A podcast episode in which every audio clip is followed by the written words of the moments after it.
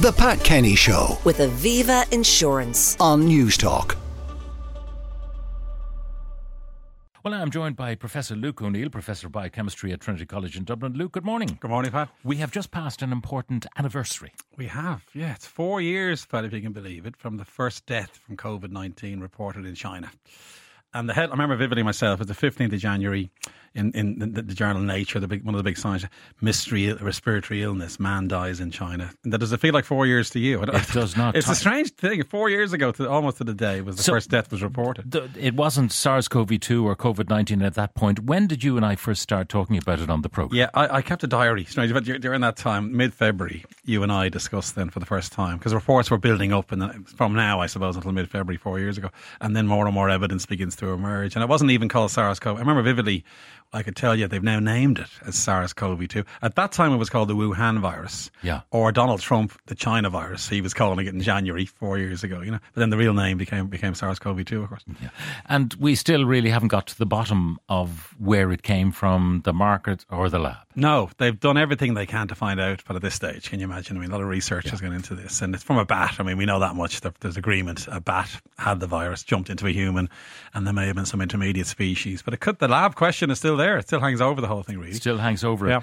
Now, um, there were many, many uh, treatments suggested. You and I discussed, for example, ivermectin, uh, Yep. which was, you know, an agricultural product. Um, uh, there's news on some of those treatments, uh, hydroxychloroquine. Uh, hydroxychloroquine. Yeah, I mean, it's a very important part because we're looking back on it now and saying what, what worked and what didn't and how do we respond. And very early on, there was evidence hydroxychloroquine might work in a lab setting.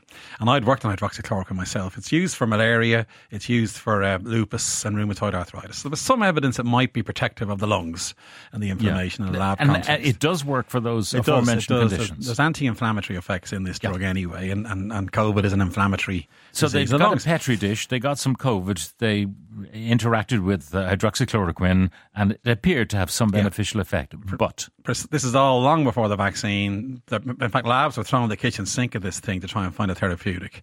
But then, of course, the proper double-blind, placebo-controlled trials doesn't work. It does- doesn't really Does have, not work. does- doesn't have a protective effect. But but the, but the paper just, this week, Pat, has just come out saying if you take it and you have COVID, there's 11% mortality. So it makes things much worse, and that, that's so even you're more, more likely to die to if die you if you take and take hydroxychloroquine. hydroxychloroquine. Yeah, and, and this paper slams into Donald Trump because, as you may remember, very early on he was a massive advocate for hydroxychloroquine. He said this could be the answer, and he was pressing for it on TV a lot. You know, before the evidence was there that it would work. And and the paper makes a very serious point because if you listen to someone like Donald Trump saying take a medicine, it could actually be harmful until it's been tested properly. And of course, you need the proper double blind placebo controlled trial. And then when that was done with hydroxychloroquine, it didn't work. And now when you dig into the data, it's actually harmful to a certain number of people. And of course, he was the one who advocated uh, drinking bleach, um, you know, because if it kills all known germs when you use it on your bathroom floor. He did. Remember that famous speech he made? And, and you, could- you could see uh, uh, Birx, the medical woman, her face was falling Yeah. as he was saying, inject yourself with bleach. And then even more seriously, when, when he was on TV saying take hydroxychloroquine, there's, there's, a, there's a cleaning fluid for fish tanks that has chloroquine in it. And a man drank some of that and he died. So that, that's the serious consequences of these things. And, and this paper makes a very strong case to say, well, look, hang on a minute. These things can be hazardous until they're tested properly. And then when it's done properly, sad, because there was hope it might work, Yeah. as you say in the lab. But sadly, once it's done properly, it doesn't have any effect and can actually be dangerous. No, I, I remember you had a pal who was working on ivermectin. Yeah. And there's news out about that too. That didn't kill people. It didn't add to mortality, but it, It didn't do work. Yeah, that was a big one, and lots of people were pressing for ivermectin, and it became a big sort of issue uh, among anti-vaccine people. For instance, take ivermectin. They were accusing drug companies of repressing its use in various Because it was out of patent, it was easy to make, cheap Yep. to make. Works great for worms, Pat, by the way. It really works for parasitic worms, you see. And again, in the lab, let's start off, it did work in the lab, like we just said, in a test tube. It seemed to be doing something, you know. But again, several big trials, no effect, no benefit from ivermectin either. So that could, that, could- that could be struck off the list as well as a possible therapeutic. Now, we, we did have therapeutics ultimately um, that worked. And uh, uh, I mean, these were really bizarre words to us at the time dexamethasone Yeah. and remdesivir. Uh, did they work? Well, there is good news here, because something's definitely worked. And now, if you're in hospital with severe COVID and you're at a high risk, you can be given these things and they will protect you. And that's one reason why the death rate's gone down, by the way, because in hospitals now they can treat people. And dexamethasone early on, that's anti inflammatory. That was shown to bring benefits. A big one was Paxlovid. That was antiviral. Pfizer discovered that drug and that kills the virus. That works as well. If you're in hospital now in Ireland, you'll be given these drugs if you're if you're at risk of having severe disease. And then another one is an antibody called sotrovimab. And these names are awful. But again, we end up with five or six treatments now that, that do have benefits to people in hospital. That's great because again, if you and, and guess who they're given to, Pat? The unvaccinated would yeah. be at very high risk of severe disease. They're the ones who would be open to being, being given these therapies, which is good because obviously doctors yeah. will save save people's lives with these approaches. Now, then we had, uh, and it was week after week, we were uh, following the news of AstraZeneca and then. Uh, Pfizer, Moderna, and uh, then there was the Chinese vaccines, the Russian vaccines, and so on.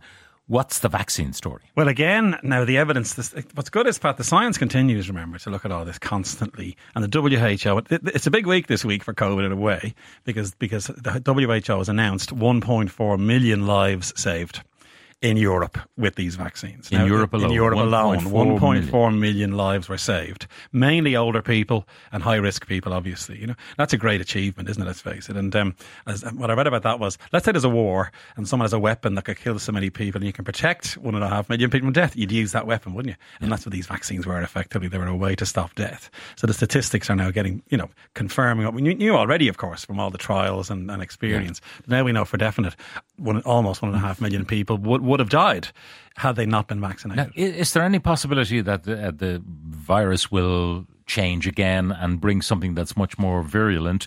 And if so, would existing vac- vaccinations be protective to some extent versus if you never had a vaccination? Yes, I've just come back from a big conference actually, Pat, and, and a third of it was on COVID. The science, we're still working on it, you know, and that's a big question. Will it mutate?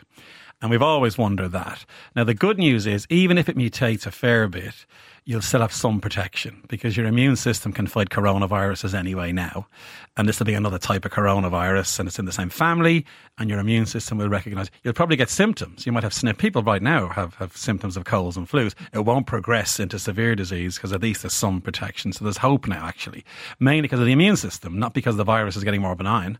It's more a case that your immune system is now well trained to see the whole family of coronaviruses and should offer protection against severe disease. And that, that's the current opinion yeah. on that one. But but it's being watched very closely. There's still a risk, of course, of a really nasty one, but it's low now that we know the immune system can work, especially if you're vaccinated, of course. Mm, yeah. Uh, so finally, it's all good news, but the lessons that we have learned and the technologies that we have created since four years ago. Yeah useful into the future? Well, again, it's great at the moment. You know, Ireland's about to have an inquiry, Pat, as you know. What, what should we do next time? And we know what to do. We can make a vaccine very quickly with RNA, number one.